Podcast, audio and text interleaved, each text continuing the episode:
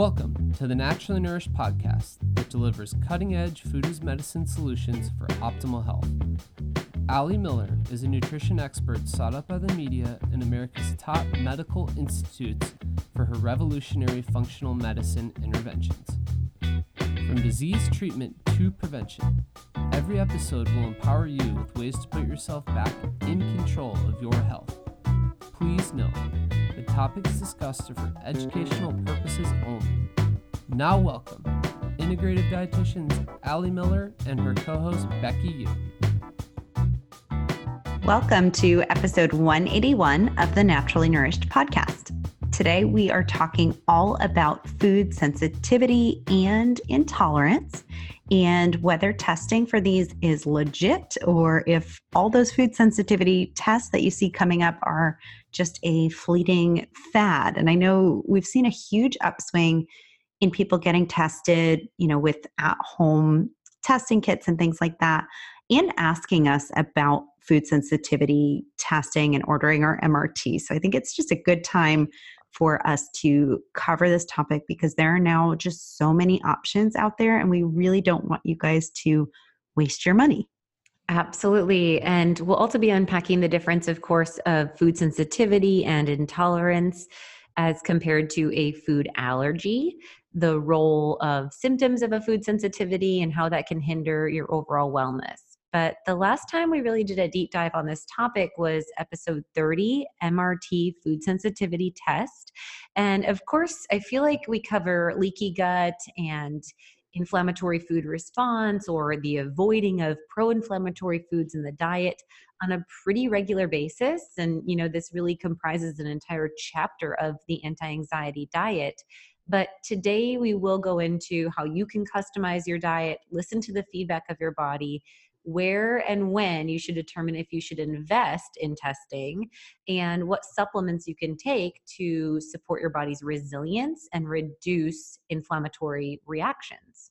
Yes. So, some good stuff coming since it's been over 150 episodes since we've really dug into this. It's like, oh my gosh. Three whole years. Yes. Uh-huh.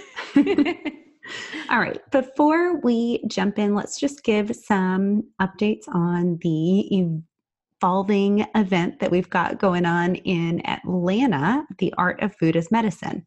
Yes, we are super stoked for a soiree at the art studio at Little Tree Art Studios in the greater Atlanta area. This is going to be a combination of a farm to table dinner that will be catered from a local butcher. We will have dishes from the anti anxiety diet cookbook, including my cabbage slaw. We have our friends at Cultured South doing a fermentation station, and they also will be providing kombucha at the bar. We have mixologists on staff that will be making some fun cocktail blends and elixirs. Uh, what other fun highlights do we have from this event? Well, we've got something along the lines of some adaptogens. We're not exactly sure what it's going to look like yet. Um, we'll have a um, CBD company coming out to offer tastes and doing Palette a market. yeah um, a live um, art demo along with that.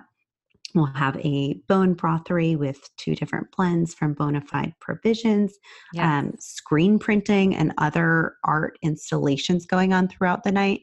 So, not only things to taste, but also things to like touch and see and make and and kind of get all senses on board. Yes. So it's like what Becki and I call our annual prom or wedding or whatever yep. it is. our food is medicine event of the year. So this is totally worth if you've been listening to the podcast and you want to meet Becki and I and you're not coming to KetoCon and you're not going to make it to an, another speaking event that I'm speaking at, this may be worth it. Uh, you know, I think it's going to be a fun night filled with live music, high vibes, delicious food. And I will be doing like a 45 minute lecture or so. And then we'll also have a panel of all of the local artisans talking about the role that food as medicine plays in their life, in their business, and really just hands on application to take you from taste to, like Becki said, touch to experience to creating forward thinking goals of, of how to manifest this as a lifestyle. Totally. So tickets, you guys, are only 40 bucks. They are available over at alimillerrd.com slash events. And that's where you can find all of these details in a written down format and grab your tickets. Awesome. So we will talk all things on food sensitivity or fad, but now also we're going to take a quick word from our opening sponsor, Wild Foods. Super excited to have them back on as sponsors of the Naturally Nourished podcast. I've loved you guys sharing on Instagram and tagging both Ali Miller RD and Wild Foods when you've been purchasing your boxes and getting all sorts of fun things. Lots of awesome reviews on the Cocotropic, which for those of you that missed our prior ad, Cocotropic is an elixir that is an incredibly delicious blend of organic chocolate, reishi and chaga mushroom extract, as well as raw maca powder and wild turmeric. So it's a nootropic, or basically a blend of compounds that enhance cognitive function while supporting general relaxation, reducing anxiety, supporting healthy, grounded mood. And I've been loving adding this to my coffees and then adding a little bit of fat. One of the fats that I've been selecting is the cacao butter from them, a great dairy free way to provide antioxidant rich uh, nutrient density and also kind of ground yourself with that fat fueled latte so that you have enhanced satiety throughout the day. Uh, Wild Foods as a company provides really food as medicine and these really thoughtful, sustainably sourced products from their wild vanilla, which is hand harvested whole beans ground into a powder. I've been loving working with that because now all my baked goods don't have that kind of alcohol um, taste. And I can bring vanilla into things that are raw, where otherwise that wouldn't work. Um, I've been loving, like I said, the cacao wafers. I have been converting all of my matcha into wild matcha. You know, matcha is such a fantastic tool for that L-theanine, which aids in brainwave activity into the alpha wave space for creativity and concentration and focus without agitation and anxiety. And when you sip on matcha, you get 10 glasses equal to the amount of antioxidants that you would see in green tea. So great for metabolic boost as well as just supporting your overall antioxidant capacity in the body. Uh, and then they have beyond the matcha, which is the ground tea leaf in a ceremonial blade uh, blend, excuse me, 10 different tea blends as well as wild mushroom blends. So you can actually use just reishi, or you could just go for the cordyceps or whatever mushroom of choice. Their website is so full of education and really helps you to understand how you can use these food as medicine ingredients to enhance whole body health. Uh, so go on over to wildfoods.co, not com, wildfoods.co, and put in Ali Miller RD, A L I M I L L E R R D at checkout, and you will get 12% off your order. And uh, let them know that you heard about them from the Naturally Nourished podcast. Yes, so, so much good stuff. And I think we're planning to, these guys just moved their Austin locations. I think once they're up and running, we're planning to go over and do some kind of a live tasting or something. So stay tuned for that for sure. Yes, something fun. All right, let's kick things off today um, and talk first about the distinction uh, between a food sensitivity or food intolerance. We're kind of using those two terms interchangeably, and a food allergy, because I think people often confuse the two or yes. use these terms interchangeably. And, and allergy is definitely a, a totally different game. So let's explain that a little bit. Yes. So, you know, food allergies and food sensitivities are on the rise. And both food allergies and food sensitivities can drive an inflammatory impact in the body that is unfavorable. So that's where that ends as far as the overlap. Yeah. Uh, so, first on food allergies, you know, we've seen an increase of over 50% in American children from the late 90s to present. And today it's estimated one in 13 children and one in 25 adults suffer from a life threatening food allergy. So, when we're looking at an allergy response, we're looking at the immune system producing a antibody, um, IgE, and this is like a tagging compound of the immune system. And this IgE is responding in the con- in response to that particle crossing the blood gut barrier. And so when someone eats something like a peanut, let's say, and that peanut crosses into the bloodstream, and that could be, as we know now, through topical application, right? Like um, cosmetics, this can cross into the bloodstream through your dermatological tissue, even through reactive airway. If there's a high inhalant, right, that can go into the bloodstream, or most commonly through the digestive process. And these IgE antibodies initiate a complete cascade of events that are hyperreactive and pretty immediate onset. So, this can include like hives in the skin, this can include wheezing in the respiratory tract, so the same areas of contact, right? As well as GI tract issues like vomiting. Now, there can even be severe anaphylactic cases, and this is where this can become life threatening, where an individual is not able to swallow or to breathe. And that immediate, immediate IgE reaction will need to be treated with, you know, epinephrine or an EpiPen in that, in that setting. Got it. So, food allergy is going to be much more severe and pretty immediate onset. Yes, absolutely. And uh, today's topic, I'm thinking as we're talking, we should probably do another episode because I want to really, today's episode is mostly actually on food sensitivity. But, you know, some of the reasons why we see increase of both sensitivity and allergies on the rise in the modernized society is based on a hyper sterile environment, right? So, both the increase of cesarean birth children, you know, we talk about how that being the, the vaginal canal of birth being the initial thumbprint on the microbiome, and that teaches the immune system to be more diverse and that kind of provides that microbiome support for the immunoglobulin function uh, so that's a big influence. Then there's the sterility of increased use of like antibacterial products that are now um, applied in toys and um, really introduced early in age and daycare and such. The use of prescribed antibiotics, mm-hmm. right? And then even food allergy testing, there's a lot of controversy on like the skin graft testing by inducing the antigen of a food particle into the dermatological tissue to impact the blood, does that create potentially a more reactive immune system? Does the higher frequency and volume of vaccines create a higher reactive immune system? There's a lot. You've got a whole episode right there. And I, I will say, like, amongst, you know, mamas my age, I definitely see a ton of them having to carry EpiPens for their kiddos and, and, you know, very early on, um, noting food allergies in them. Yes, and and then not to mention the increase of pricing of those EpiPens, which is just yep. absolutely yep absurd.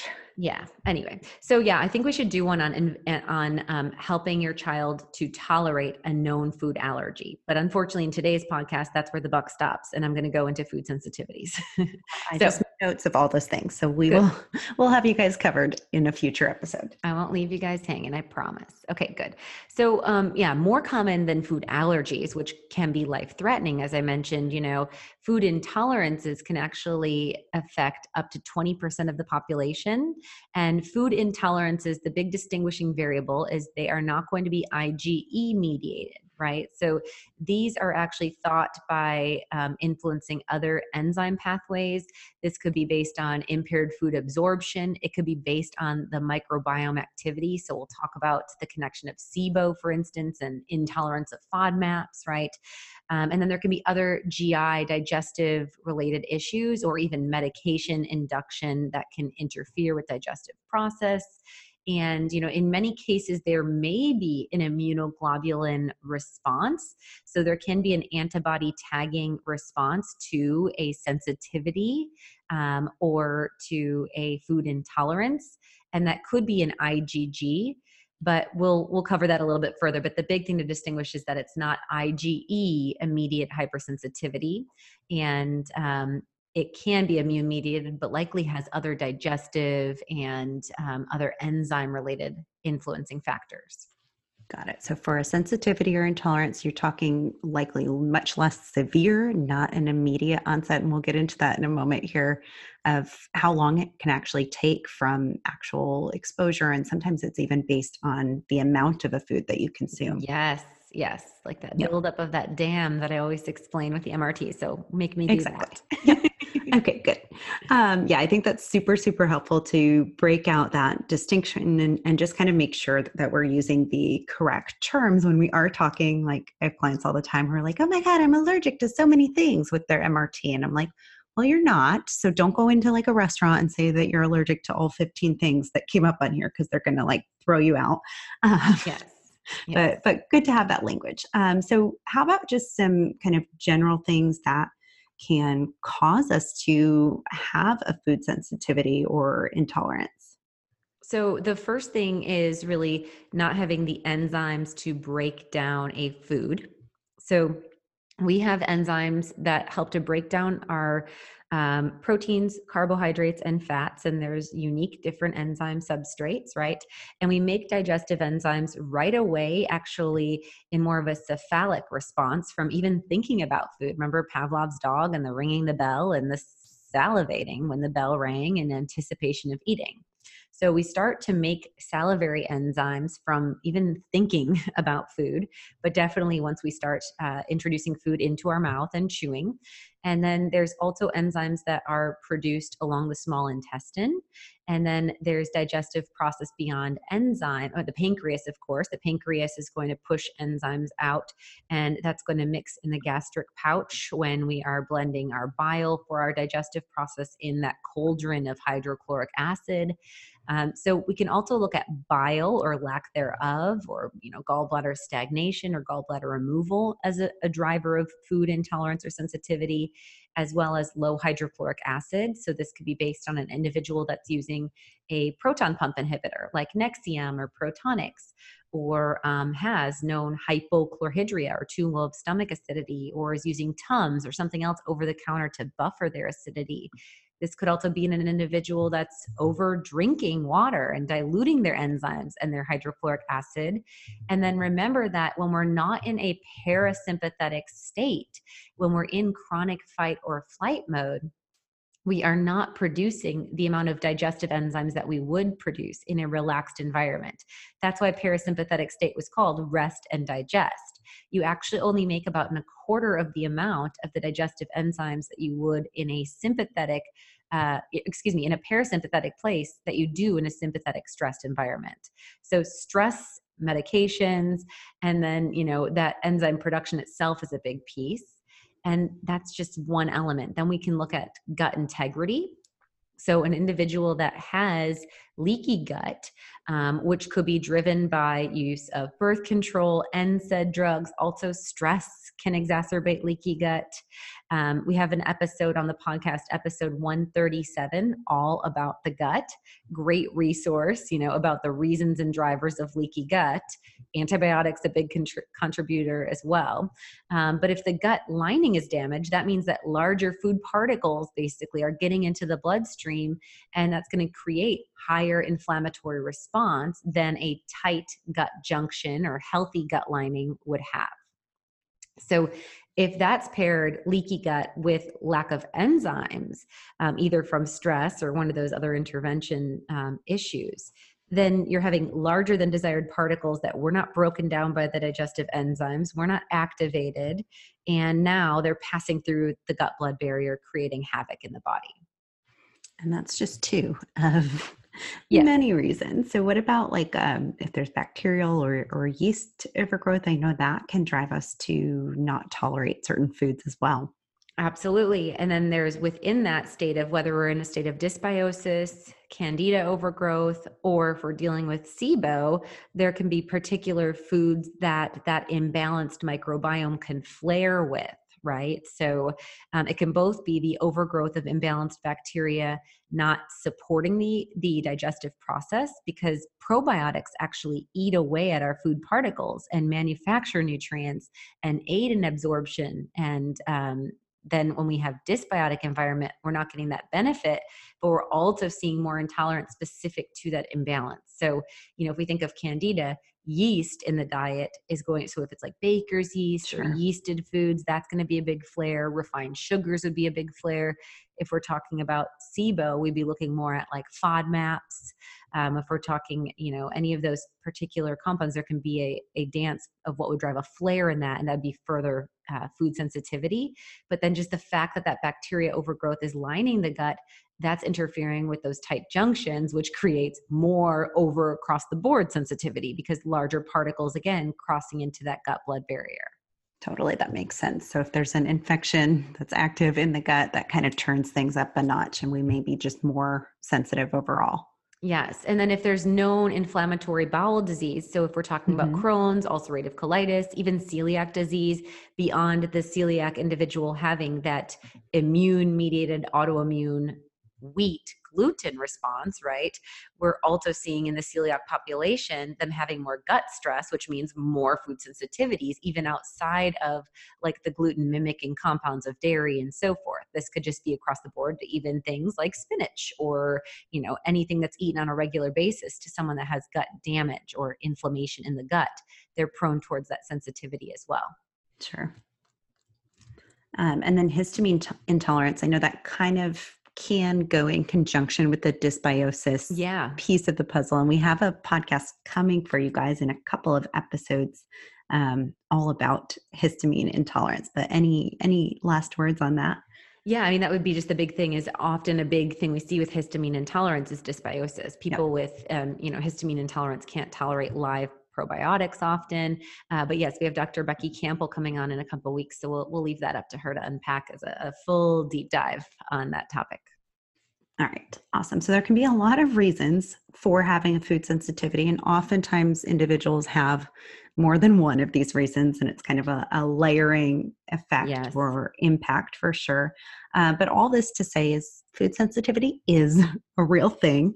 Um, we see it very, very commonly, and you know, increasingly, I think, commonly um, nowadays. And it um, one thing to note is that may not be necessarily a forever thing, which I think gives a lot of hope. And there's a lot that we can do um, in you know the majority of, of the cases that we mentioned to support the body take away whatever the intolerance is for a period of time and really work to correct things kind of upstream, but we'll get there.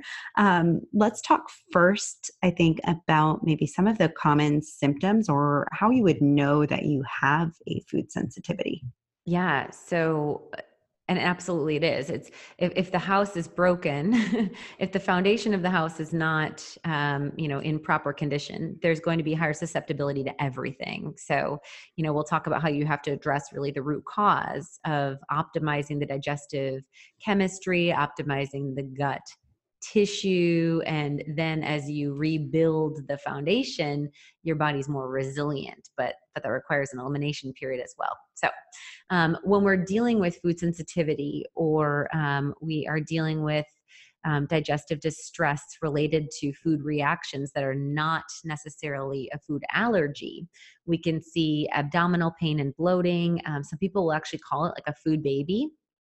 Um, and this can be because we're having an osmotic immune mediated response. So, if you eat something, um, let's say that your body is reacting to, I'm trying to find something neutral. Um, let's say your body's reacting to carrot and you have a uh, food sensitivity to carrot and it's pretty severe.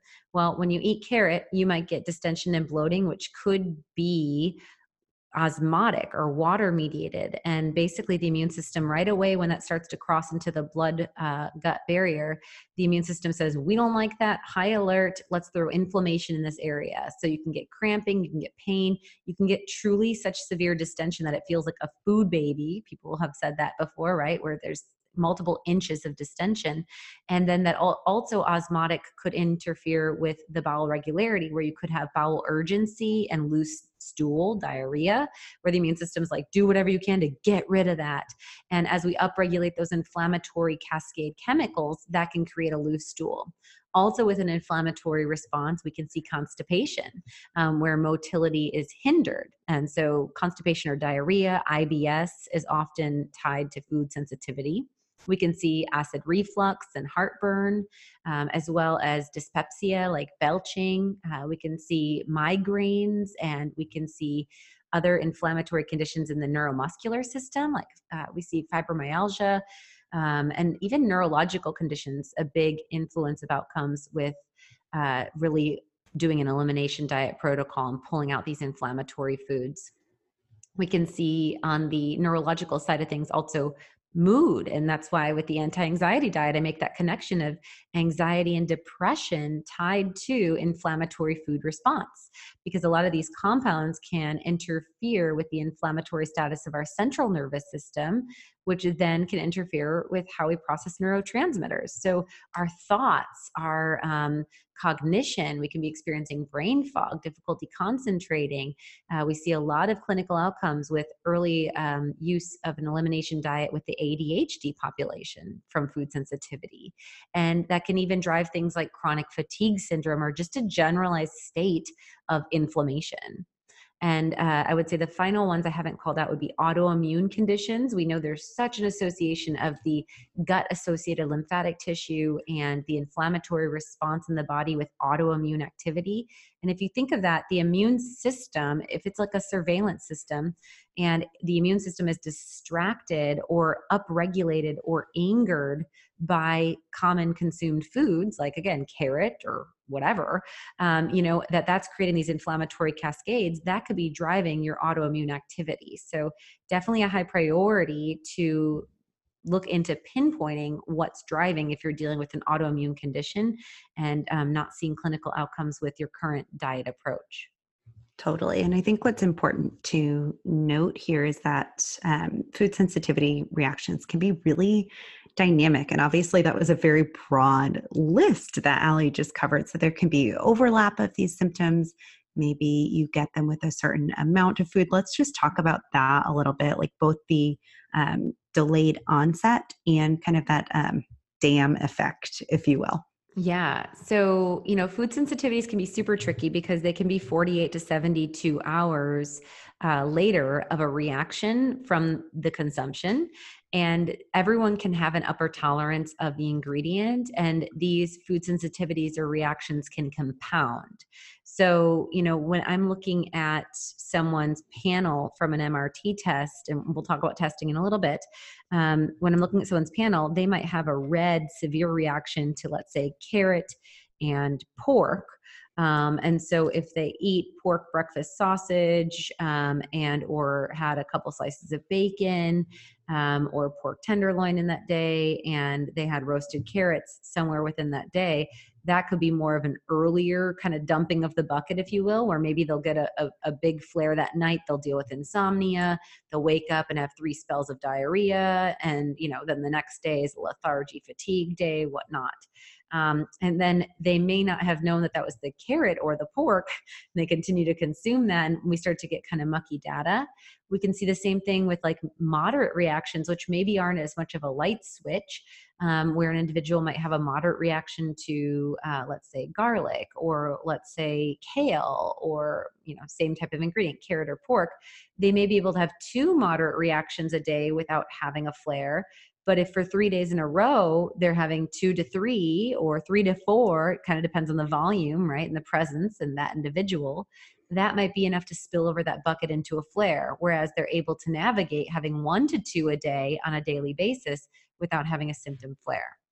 Totally. That makes sense. So it may be like one thing isn't your total kryptonite if you have it in small amounts, but I've had clients who are like, oh, pizza is my thing.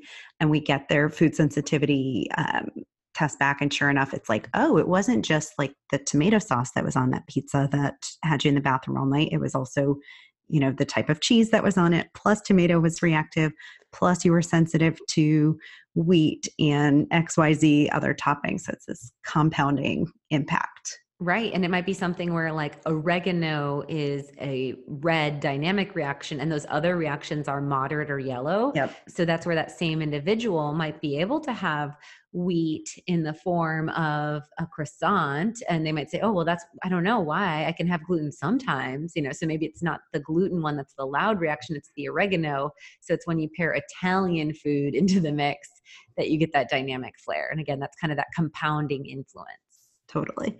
Um, so yeah, we'll get into individual testing shortly because I'm sure people are already wondering, like, how do I know if it's the oregano or if it's the tomato or, or what is it?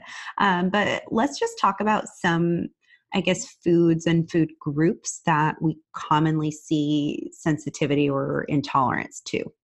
Yeah, so the first one I would have to start with would be gluten. And there's just such an influx that we're seeing of non celiac gluten sensitivity. Um, so, you know, this is very different than celiac disease. Celiac disease is an autoimmune condition, um, and celiac disease is ca- is characterized, excuse me, by that gliadin compound in the gluten actually attacking the GI tract. Um, and so, you know, there is an influence of celiac disease on the rise as well, but that's really only about 1% to 5% of Americans. Now, when we look at the non celiac gluten sensitivity, we're talking about a pretty big influence on the population. Um, we're seeing that in the non celiac that we can see an influence on one and up to 20 Americans. And this can impact brain function, skin, endocrine systems. So, your hormone and your thyroid, the thyroid is the big tie there um, as well as our uh, liver, our blood vessels, and so much more. There's a lot of clinical research, and Becki will share some in the show notes specific to the influx of the non celiac gluten sensitivity.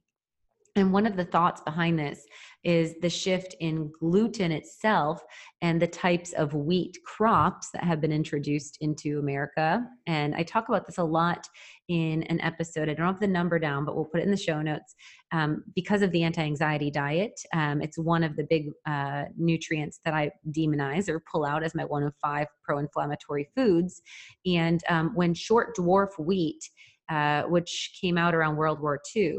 Um, when that hit the market for daily consumption, um, and then that about a decade le- later was paired with eat eight to 11 servings of grains, whole grains, which are denser in vital wheat gluten, right? Um, this is when we really started to see a high influx of the gluten sensitivity. And, um, you know, there's just such a higher concentrate of gliadin, the inflammatory protein in this modernized wheat that we're using.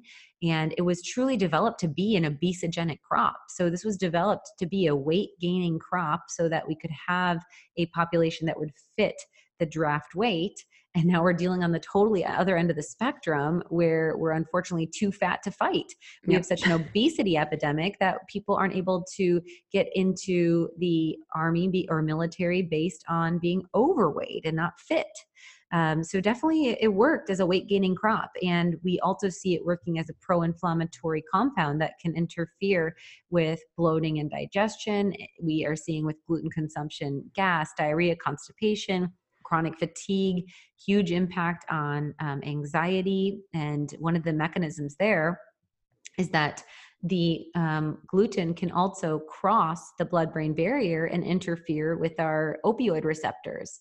So we can see addiction and irritability um, with gluten consumption. Uh, it's actually the gluteomorphin compound, and so it sounds like morphine, right? And that's what crosses the blood brain barrier and can drive foggy mind, concentration and focus issues.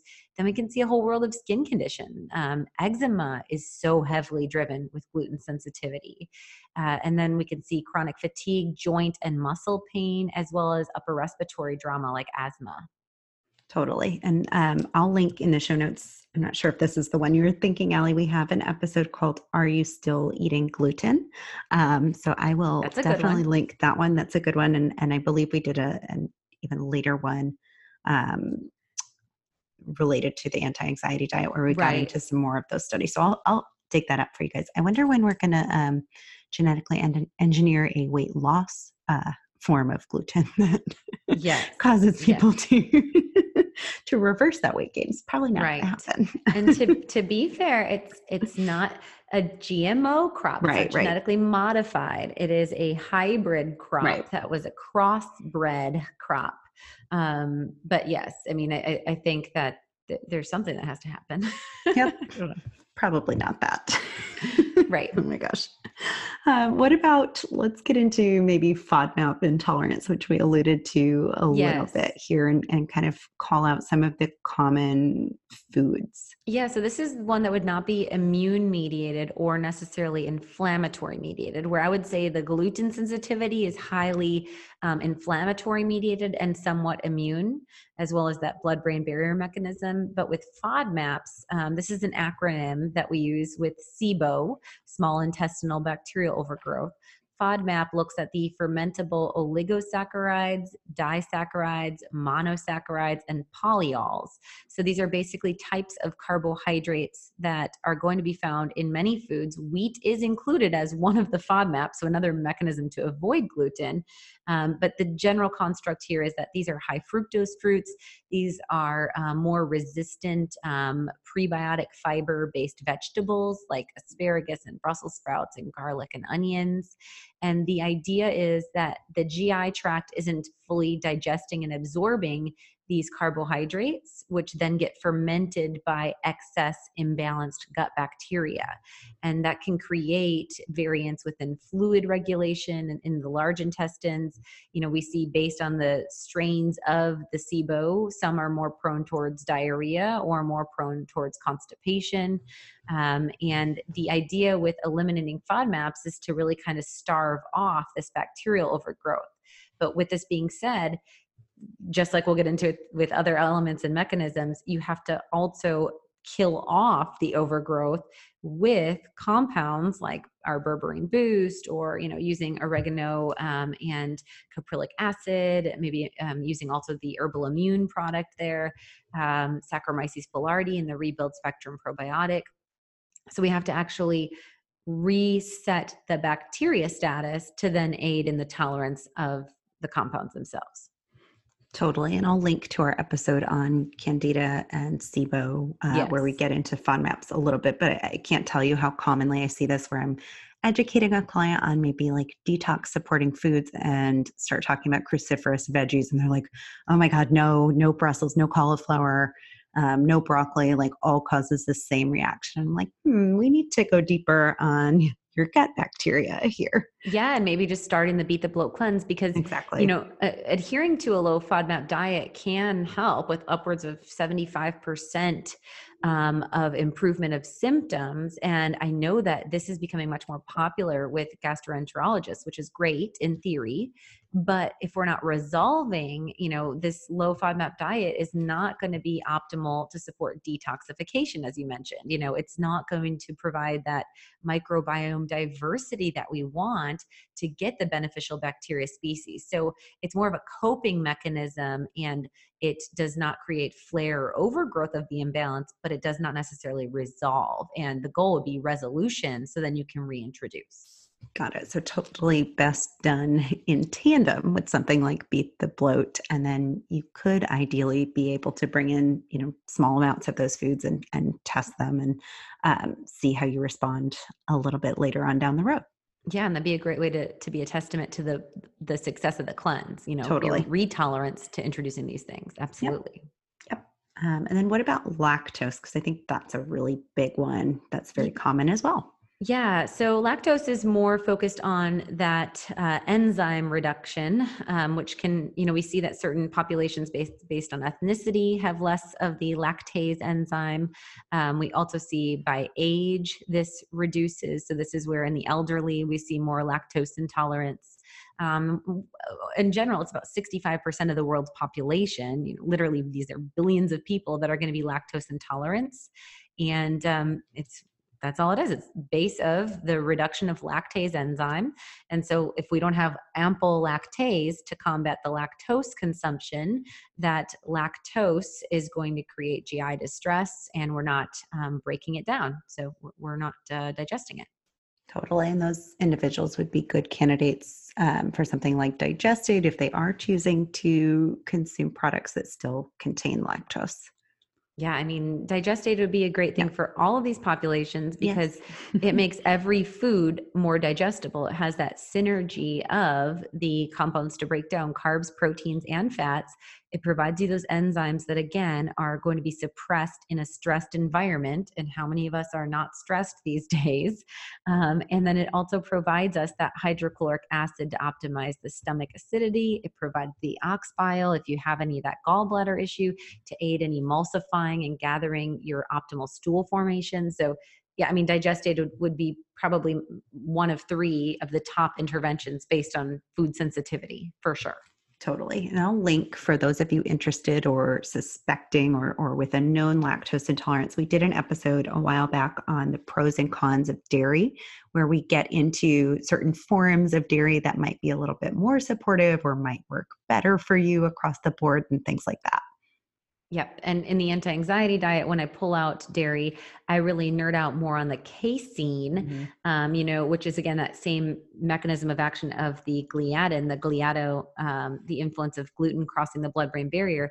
Casein crosses the blood brain barrier. And um, that's the more inflammatory protein, as is, but that's the one that can also have opioid interference with the brain and mood and casein that's where we talk about yes in that episode a1 versus a2 uh, so there's there's a lot to be said on different genetics of cows and the output of their milk uh, which types of milk have been consumed for thousands of years and, and which is kind of the newer more quote unquote again hybridized version of if it's not a crop i guess of an output from an animal um, that may be increasing the sensitivity Okay, and and while we're on this topic of lactose intolerance, it's not totally related, but I'm going to ask anyway. I just need to know, um, what are your thoughts, Ali, on oat milk? I totally have my conspiracy theories and opinions, but I'm I'm curious to hear what you think about the recent surge of oat milk out there. Um, I think it is processed carbohydrate water.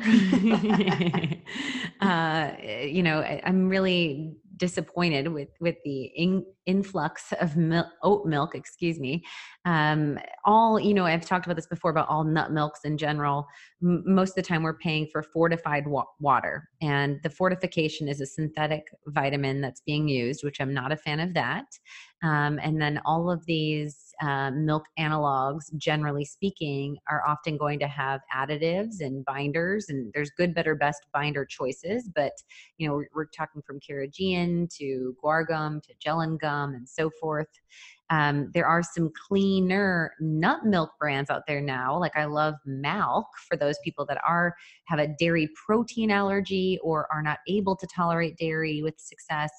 Um, you know, they might uh, be a, a, good candidate for Malk, which is actually a Texas based nut milk company, which only uses like sprouted almonds, water, and Himalayan salt. So they actually add enough of the concentration of the nuts themselves to actually have that fantastic mouth feel and to actually um, create a quality product that isn't as processed but there's not such a thing yet on the market with oat milk and oats themselves. um, you know, there's some definitely redeeming properties to oats. Um, and uh, I'm thinking of the influence as like a nervine, right? So Avena sativa is the herbal name for oat pod. And um, oats can be nervines, they can be calming for the body. But when we're talking about oat milk, we're talking about just generally speaking rolled oats, many of them not certified organic, so likely high in glyphosate. Um, and you know that's that chemical that is uh, seen as a neurotoxin from exposure of Roundup as a spray. Uh, so we can see high amounts of glyphosate, we can see synthetic enrichment, we can see undesired binders and fillers, and the nutrition you're getting is not optimal. Um, you know, oat milk can be from 18 to 24 grams of carb per cup, and that could even be in an unsweetened mm-hmm. oat milk, especially if you're using this like in your latte or your matcha, and then you're going to add a sweetener to that. You could very easily be sitting with three to four cups of bread excuse me, three to four slices of bread worth of carbs in a cup of oat milk um, latte. So likely not a good choice. Yeah, no thanks. Um, I've tried it once, not a fan.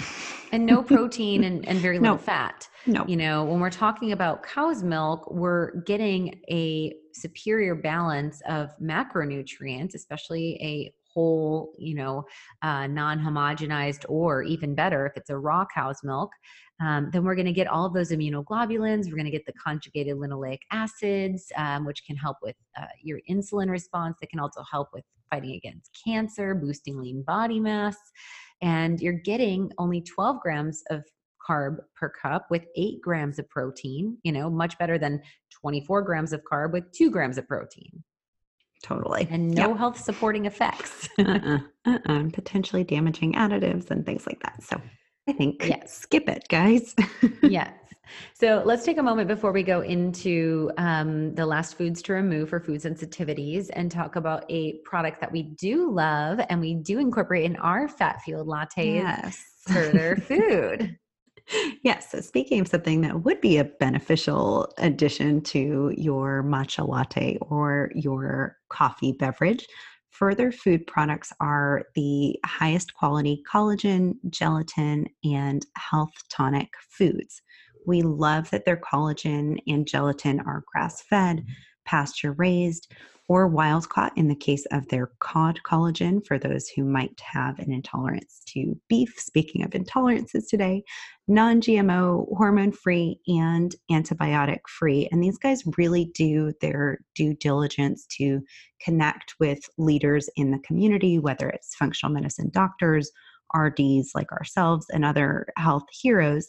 And they really strive to uh, allow these people to influence product formulation and share their expertise. They're always sharing really great recipes of how to work their products in um, on their blog or over at furtherfood.com. Yes. So both Becki and I use daily one of the further food products, whether it's collagen in our daily latte or matcha, or whether I am using their mindful matcha powder, which also has a blend of adaptogens in there, or whether I'm using gelatin in my avocado breakfast pudding, or um, all of the fun recipes, even my low carb chocolate chip cookies in the anti anxiety diet uh, cookbook uses gelatin in there as well.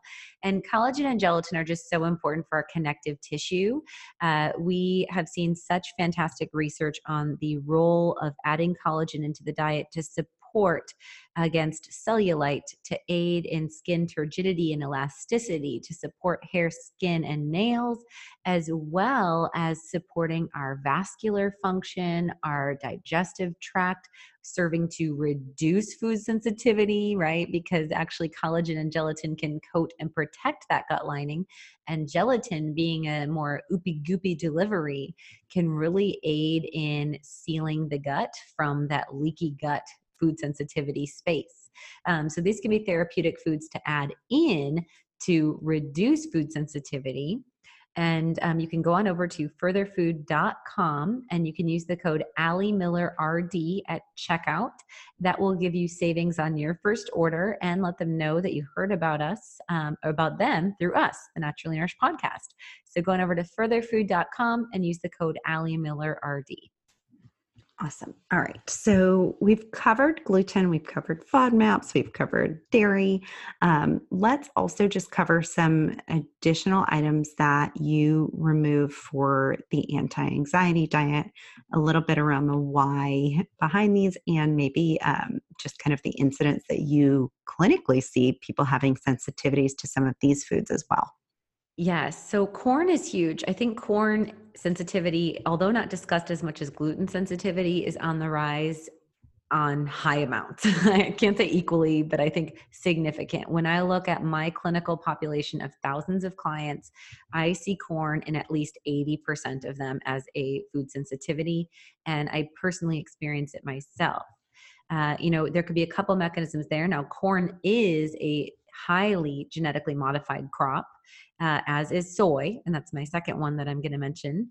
Um, so that could be some of the influencing factor it could be because of the glyphosate residue from corn being you know one of those G, uh, those roundup ready gmo crops um, and then it can also be the omega-6 structure to corn be that it's higher in a pro-inflammatory fat Um, but I remove it from the anti anxiety diet because of that GMO and that presence of neurotoxin not supporting our neurological health. And I have seen that to be a big one. And maybe that is a big influence in individuals that transitioned to a gluten free diet, saw some beneficial outcomes, but did not go through that repairing the gut lining or enzyme support, just kind of like the scenario with FODMAP, right? It's like you remove one food sensitivity, so then you bring in higher amounts of corn, which is seen in like gluten free pizza crusts and gluten free pastas and all of these processed GF products. And now, since that foundation of the gut was not repaired, now you're starting to have an inflammatory sensitivity to that compound. Totally. It's like a, a little whack a mole game mm-hmm. if you mm-hmm. don't mm-hmm. address the root issue. Absolutely. And so soy is another one that I demonize also because 93% of it is genetically modified, high amounts of residue from those insecticides. And um, also, we're worried about soy as being an omega 6. Um, so that's one that I'd pull out there. And then there are a lot of anti nutrients in soy, um, be that it's a legume, higher amount of uh, lectin in that. Um, so definitely not a fan of using soy as a primary protein um, because it's just not very, very bioavailable. And then there's the estrogenic impact that um, I'm not a big fan of, of course. And then finally would be yes, sugar. Um, as I mentioned, sugar can be a sensitivity that can influence the dysbiosis for sure. So there's that connection. Uh, we also know, though, that sugar alcohols are not absorbed and that that can cra- cause a lot of GI distress. So, um, you know, any of those from erythritol, which is a corn derived sugar alcohol, kind of a double dip there, um, all the way into any of the alls, so sorbitol, malitol. A lot of these can be poorly um, absorbed and actually can pass through the urine in a completely undisturbed, no molecular change. so that can create a lot of osmotic or fluid shifts in the body, and that can also disrupt the microbiome or our gut bacteria, driving potentially more over across the board sensitivity totally so i think clinically when when i run an mrt i expect to see one or two, if not all of the items that you've mentioned. Um, especially in myself, I've seen like corn and soy come up as reds and dairy, and I think wheat as a yellow. Um, so, super, super common when we are actually doing testing beyond just, you know, um, hearing about symptoms from clients. Absolutely. And before we go just into testing, I think just sharing as a, a, personal story, I've always had wheat as like a moderate reaction. And um, I, so it was like a yellow, a moderate reaction in the MRT. And maybe even one test, it, it showed up negative as non reactive at all because I wasn't eating a lot of it. Um, but after I had Stella, so Stella was emergency C section. So I was on IV antibiotics um, you know, very sterile surgical procedure in my uterus, which is very connected to the tissue that's right next door to your intestines, right? And then um, it was a very high stress period of time. And um, I was on morphine during that time. You know, there are a lot of drug iatrogenic complications, if you will. Um, but anyway, I had gluten following um, Stella. Uh, Brady got pizza one night, and I just was like, whatever, I'm going to eat it and I felt like I was being stabbed. I'm not kidding. I, I, would have gone to the emergency room if I didn't know that it was a gluten related reaction. And when I did my following MRT, it showed up as red. And so it was not likely the influx of that one exposure of the gluten that made that a red response. It was the environmental change of the integrity of my gut, of the sterility and the stress to my microbiome, and the nutrient deficient state from being postpartum that created that increased reaction. And I think that's a great example because I, I remember you saying it was like being like scraped with a, a scalpel. I remember that like visual. I'm like, oh my gosh. Um, but I think that's a great example of how, you know, like a lot of other things we talk about, like, you know, nutrient demand in the body and things like that. This can change. Food sensitivities can change and, and shift based on season, based on demand. Generally, with avoidance, um, we see them and and you know targeted supplementation and support for the gut, generally we see them improving or, or even going away potentially. Um, but we can also see the reverse when we are, you know, under stress and have a big hit to our body. Absolutely. All right, let's talk testing because I think we've teased it long enough. Um, and I think this is an area that gets confusing really, really quickly. Um, I've now seen the Everlywell, I think it was home test kit actually sold at like Target and stores yes. like that. Um, and I just want to question whether there's any validity um, to some of the kind of over the counter direct to consumer um, tests like Everlywell or the Pinner test or two that I've commonly seen clients coming to me with, like, oh, I already did food sensitivity testing. Here's my results. And I, I kind of cringe because I'm like, oh, you're not going to like what I'm going to tell you. But um, are these tests legit or are they a total waste of money? So all of the tests, uh, Everlywell, uh, Pinner test, and then uh, Cash Labs uh, types of tests are going to use an IgG antibody response. So they're really only looking at about 25% of the reactions that are within an inflammatory food sensitivity response. And we'll unpack the other things to look at in a moment. But that's one thing to understand. They're looking at one mechanism. And IgG itself has a high correlation of a false positive the IgG tagging or quote unquote reaction may be just a neutralized tagging of your immune system and does not designate an inflammatory response or an unfavorable symptom. So it's really important to understand that. Um, so you could be eating almonds every day and you get an IgG increased reaction to almonds and that may be your immune system simply just saying hello almond there you are again. Um, so it could be a tagging that is neutral not necessarily a inflammatory negative response for the body.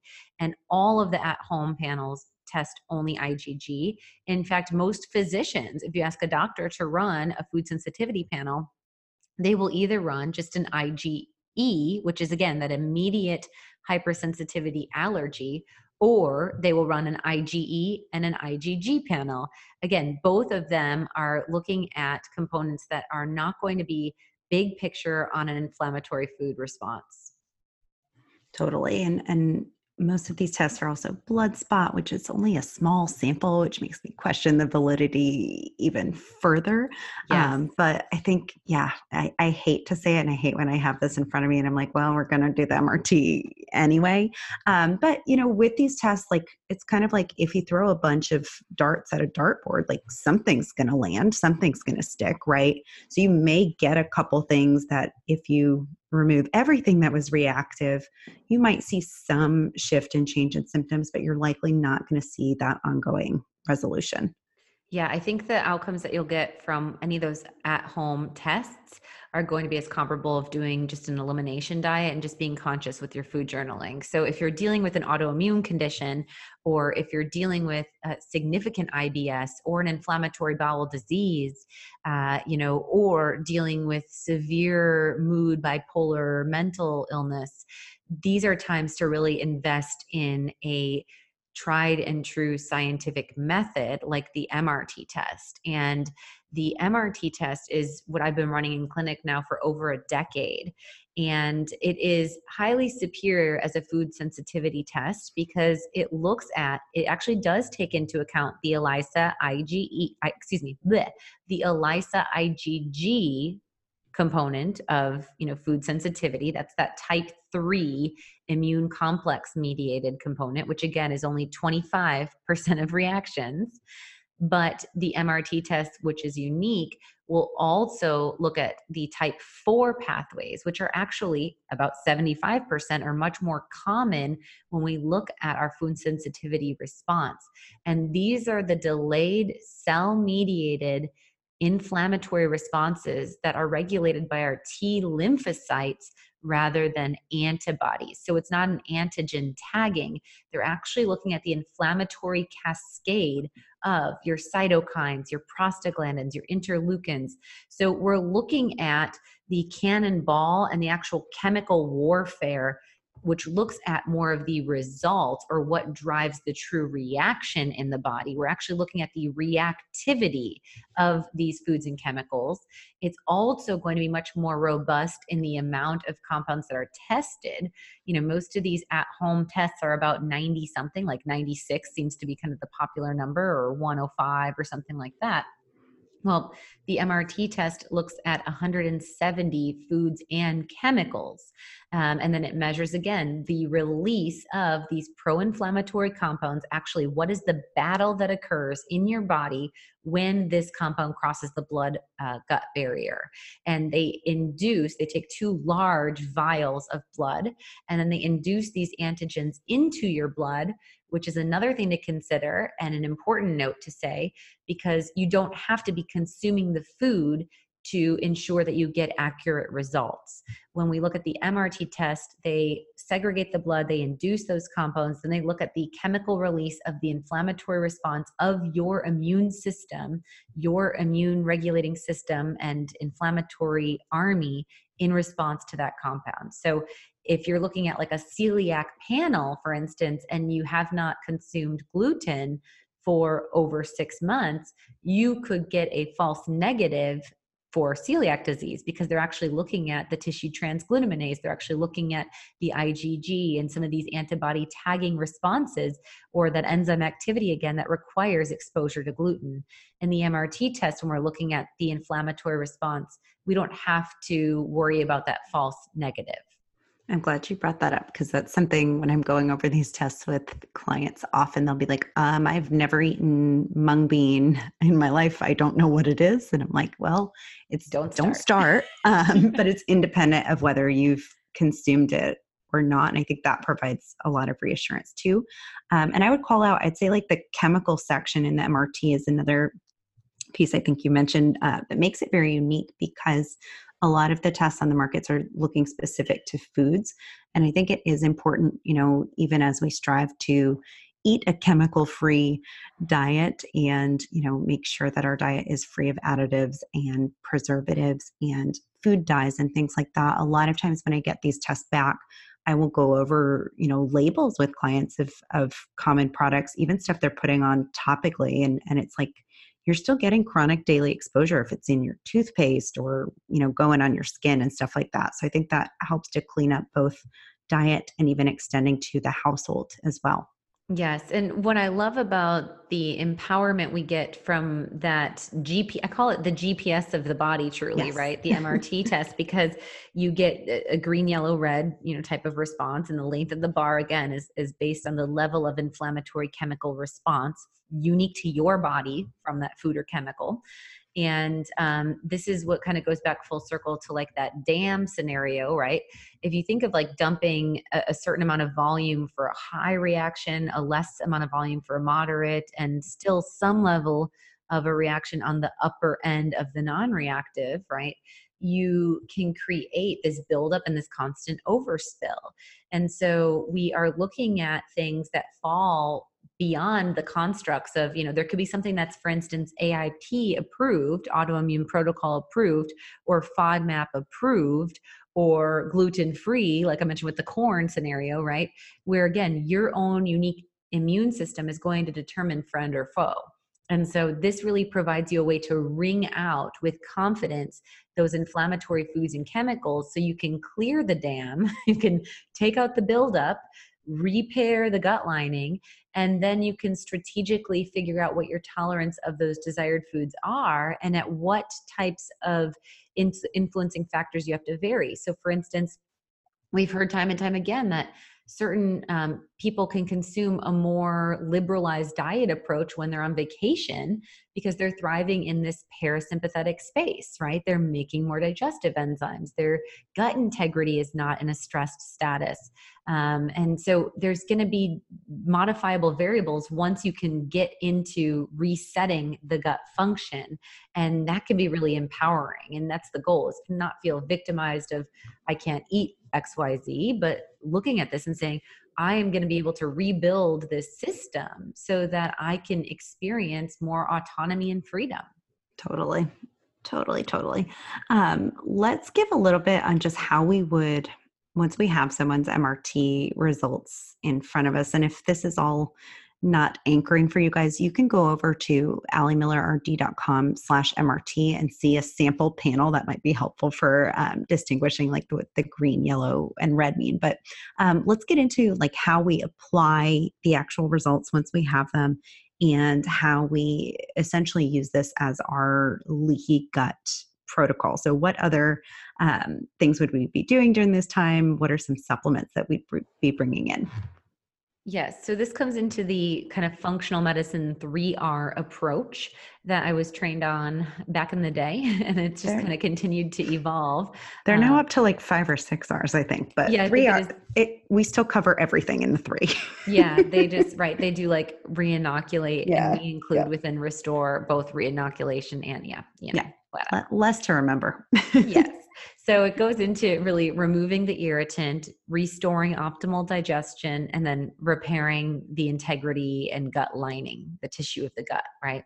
So if we're talking about removing the irritant, it's important to identify that this would include removing those food and chemical reactions from the diet, right? Or, like Becki said, from cosmetics, from anything that you're topically applying or, or really exposing your body to on a basis, daily basis. So, removing those exposures. And then there's also within this, this would be another R probably, um, the biological component, which would be removing the overgrowth of candida, you know, again, removing the SIBO if you're dealing with small intestinal bacterial overgrowth, potentially uh, looking at dysbiosis. So the remove would be both the not eating, consuming, or exposing, as well as the eradicating or cleansing. And so in that first R, we might be going into the beat the bloat cleanse, which is going to incorporate antifungal, antibacterial, compounds to really plow the gut. Um, and, you know, if we are not concerned about gut imbalance, then we would ensure that we're taking right away a probiotic to support optimal healthy intestinal barrier function as well as i mentioned probiotics help us to break down and absorb nutrients as well as produce nutrients in the colon so consumption of probiotics and use of probiotic supplementation can aid in optimizing that digestive environment. Totally. And that's still just the first R. yes. Yes. But the second R is really on that same concept yep. towards the tail there of, of restore optimal digestive health. So, you know, that's where again the probiotic could live in there. Um, we'd also be looking at digestive enzymes here so this would be um, the Digestaid enzyme.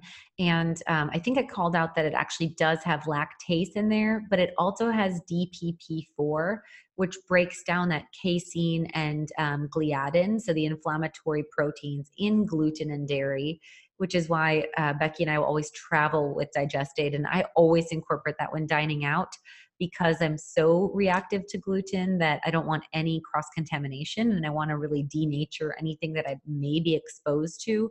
But then I also have a digestive enzyme capsule at home with my largest meal of the day because that helps me to break down and absorb the nutrients I'm consuming. You know, you could eat the healthiest you know kale super green raw excuse me wild salmon salad that has you know olives and um, you know, maybe some kimchi on there and you're doing all the things. You got your omega 3s, you got your probiotics, you got your stuff. But if you are in a high stressed environment and you don't have ample digestive enzyme function, you're not going to assimilate or be able to use that nutrition as you would in an optimal digestive state. So, digestive enzymes are really key both to reduce the inflammatory response as well as enhance nutrient status. And with that, the last thing I would think about with restoring optimal digestion is if the individual has a known autoimmune or again known inflammatory bowel condition we may even think strategic on a micronutrient level about nutrients that are going to help the gut function. So we would be looking at things like zinc um, or we would be looking at things like um, you know vitamin a we could be looking at things like vitamin k and biotin um, which are manufactured in the colon. So looking at nutrients that influence immune and anti-inflammatory support could also be taken into account. Totally and, and that's where in clinic i usually will tack on a micronutrient panel at like week eight to 12 or so. Once we really rock in the MRT diet, we've kind of put out that initial fire of distress. Um, and the gut lining is starting to, you know, heal and seal and, and rebuild. I'll often run that panel if they have, you know, symptoms that make me suspect micronutrient deficiency, just to see like where you know especially if it's been three years that they've had all this digestive distress or their whole life um, yeah. really where the priorities need to focus you know during and, and after this protocol and I like that spacing out because when we're doing a protocol with an elimination diet, we're removing those really significant inflammatory reactions for six months and we are removing the moderate inflammatory reactions, which are yellow colored in the MRT protocol, at least um, for three months. So, you know, when Becki's waiting until you're well into that third month, or, you know, we're eight plus weeks into the protocol, we should start to see, like you mentioned, you know, enhanced um, gut function. We should see less permeability, less leaky gut. And we'll get to that final R in a moment. Um, but you know, the big picture there is if you were to run the test at the same time, because a lot of people are eager and they're like, I just want to do all the things.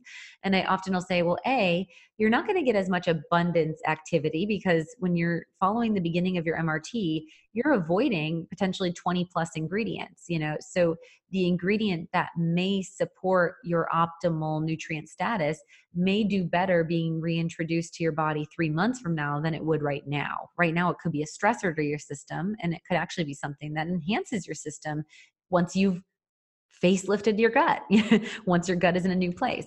And um, also, sensitivities will look much more severe. Excuse me, um, micronutrient deficiencies will look much more severe when the gut isn't optimized, right? Sure. So, if we're dealing with food sensitivities, not only again are we getting more inflammation, but we're not absorbing our nutrients. So, the food you are eating, you're not getting that bang for your buck to say, well, why am I choline deficient? I eat eggs like 12 to 16 eggs a week it's like, well, that could have to do with the fact that your body's hydrochloric acid is low. But now that we've been working with Digestaid enzyme for eight weeks, that choline might not be as severe of a deficiency. Sure. All right. And then last R of repairing the gut. So, how do we kind of capitalize on all of this work of avoidance and restoring our digestion and make sure that it kind of sticks? Yeah, so you're like putting out the fire in the house by removing the lighter fluid from that elimination of the reactions, right? And then you're optimizing the tools that are needed, but you do need to rebuild that house. And the number one nutrient that we think about, that we talked about um, with Sharon on the All About Bone Broth podcast, is L glutamine. Um, glutamine is an amino acid that is literally like a sealant to the gut lining. It serves as both a fuel source and a building block to our enterocytes or our gut cells.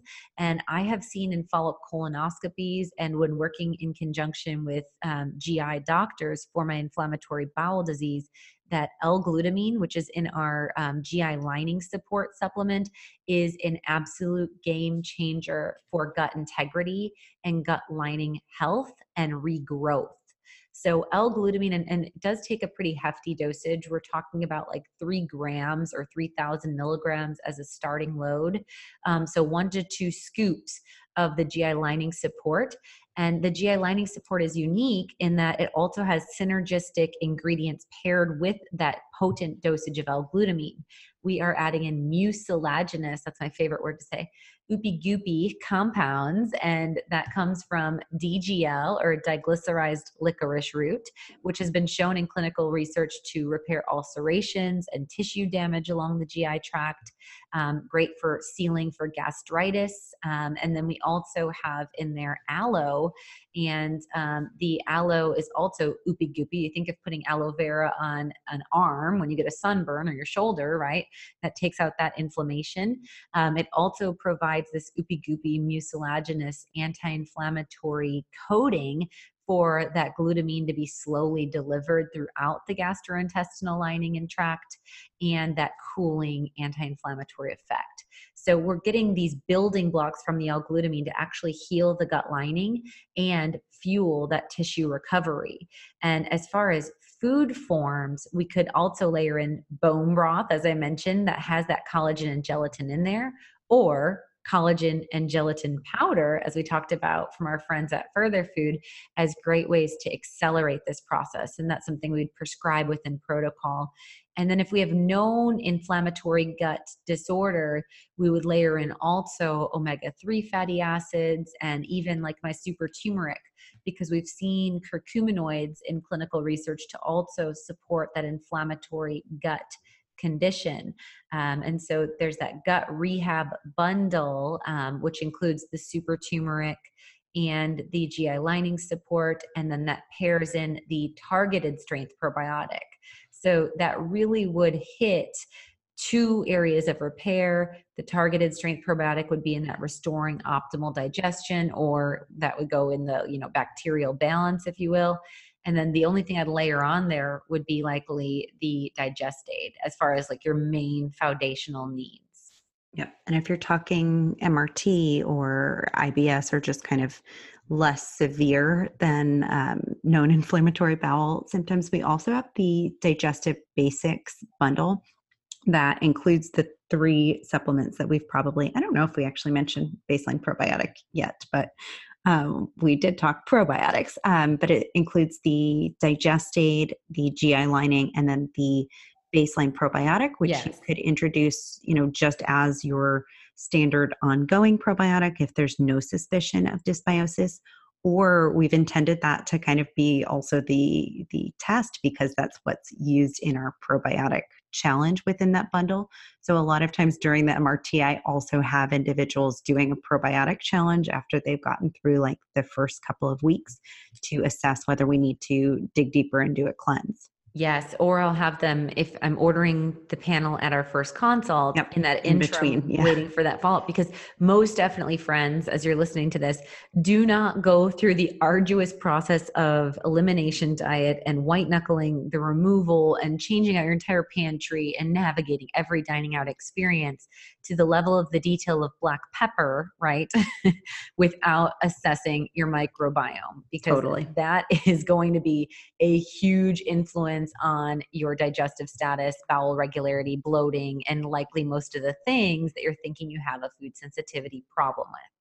Totally. That makes so much sense. And and yeah, I have seen in clinic where we get like eight weeks in and we're not seeing dynamic results. Like we gotta we gotta dig deeper. There's something else that's driving that. And and that's where, you know, keeping a food journal, I think during any type of elimination diet is key because you could start to piece together um, you know food families of reactivity or if we're starting to see that it's all FODMAP foods where it's like yeast and sugar or wine or something like that, we can kind of connect the dots a little bit further and and that can lead us down this rabbit hole of likely beat the bloat.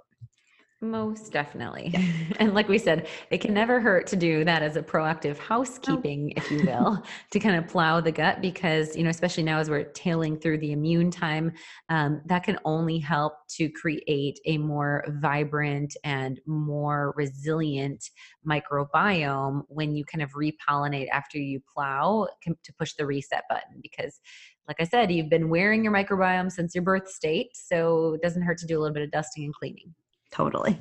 Um, I think we've covered most of our um, supplement and food as medicine recommendations that we build onto that MRT protocol. Anything else you want to call out in that world of things? Let's see. So, um, like I said, you can't rebuild a house that's on fire, so you need to avoid the reactive and inflammatory foods. If you um, aren't wanting to, don't invest in anything but the MRT test, would be my recommendation. And if you don't financially want to invest at this time, start with those five foods that I recommend avoiding in the anti anxiety diet.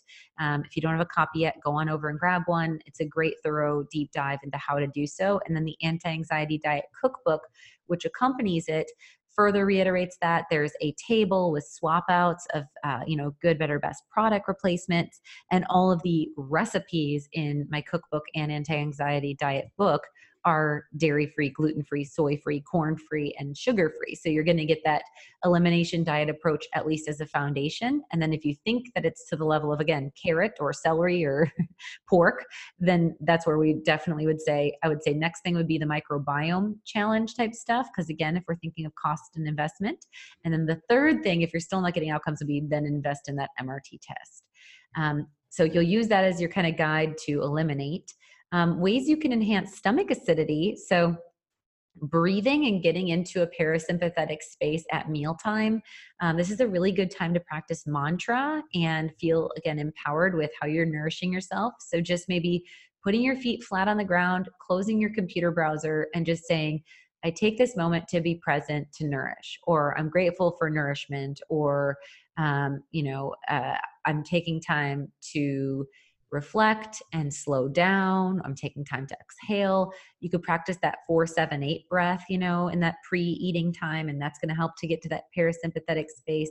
You could play with to enhance your hydrochloric acid and apple cider vinegar shooter in the morning. I talk about that a lot in my detox. That could be a great way to ooh, kind of stimulate that bile flow and get the liver going.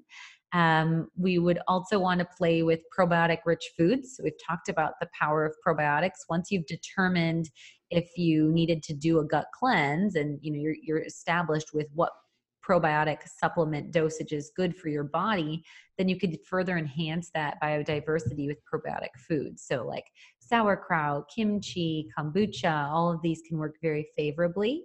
And I think we hit the GI lining supporting foods as far as yep. bone broth, collagen, gelatin. Um, colostrum is one I didn't mention yet. And um, this is one that can be really fantastic to support immunoglobulin function. You can also get some of that benefit from my grass fed whey. Um, because it's non denatured, it is extracted at very low heat, and that grass fed whey will support your immunoglobulin function, um, which means that overall, your gut associated lymphatic tissue is less prone towards that reactivity, and you're supporting your army of defense. Awesome. I think those are some great layers of, of recommendation. And, and so, assuming that we avoid our reactive foods, put out that fire, follow the three R's with the MRT, um, I guess what would be the expected outcome or, or what have you seen clinically after, you know, following one of these protocols when you retest like a year down the line?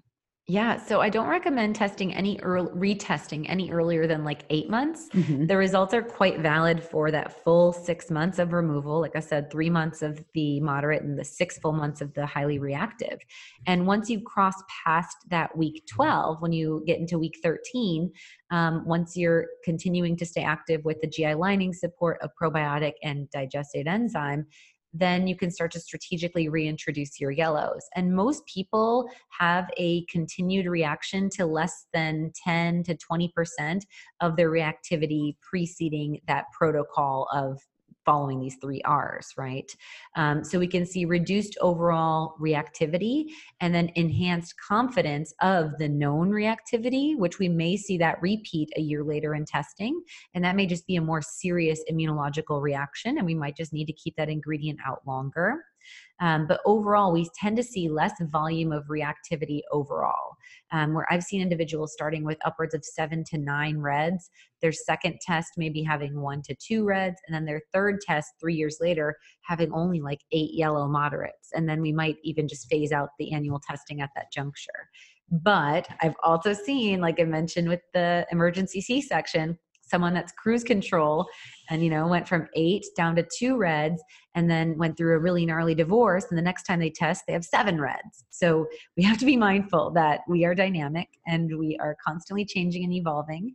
And we have to support the body based on its demands and you know really be mindful about recalibrating when environment emotion or nutritional status would be a dynamic time of change Totally. I've seen kind of both of those scenarios play out in clinic for sure. And and I will say that, you know, even when I am sitting down with a client who's got like five or more severe red reactions and it's their daily staples of like coconut and avocado on their perfectly squeaky clean you know paleo diet. I think there's there's often like a moment of mourning and that's usually followed by um, feeling really empowered by just connecting the dots in their bodies and and really observing how it feels in that initial like first couple of weeks of removing these foods and actually seeing a shift in their symptoms Yes, I always love reviewing the MRT panel with clients, and um, we do so over email if you choose to order it through the website. Um, Becki and I or or I personally would be reviewing your your protocol. And I always mention that to the liking of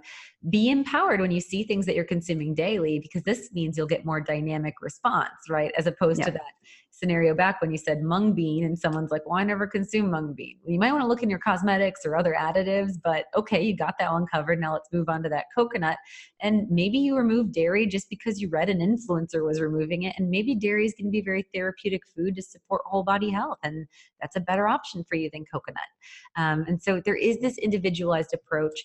I really encourage all of you to use this information, yes, to, to feel in a victor mentality and empowered by it versus victimized by it and know that you're going to get more freedom in the long haul when you work the 3R protocol and optimize the state of your digestive health and your gut integrity and work to find synergy in that symbiotic environment with your microbiome.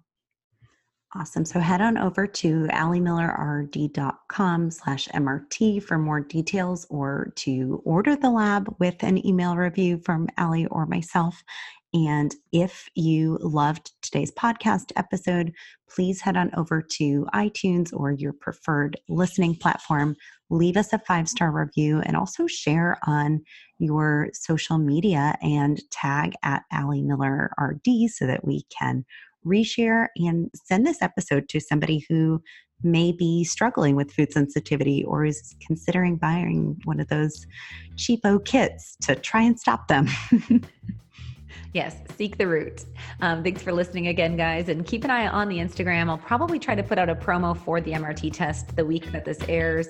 Um, it'll be, probably be like a quick 72 hour flash sale. So keep that on your radar as well. Thank you for listening to the Naturally Nourished podcast.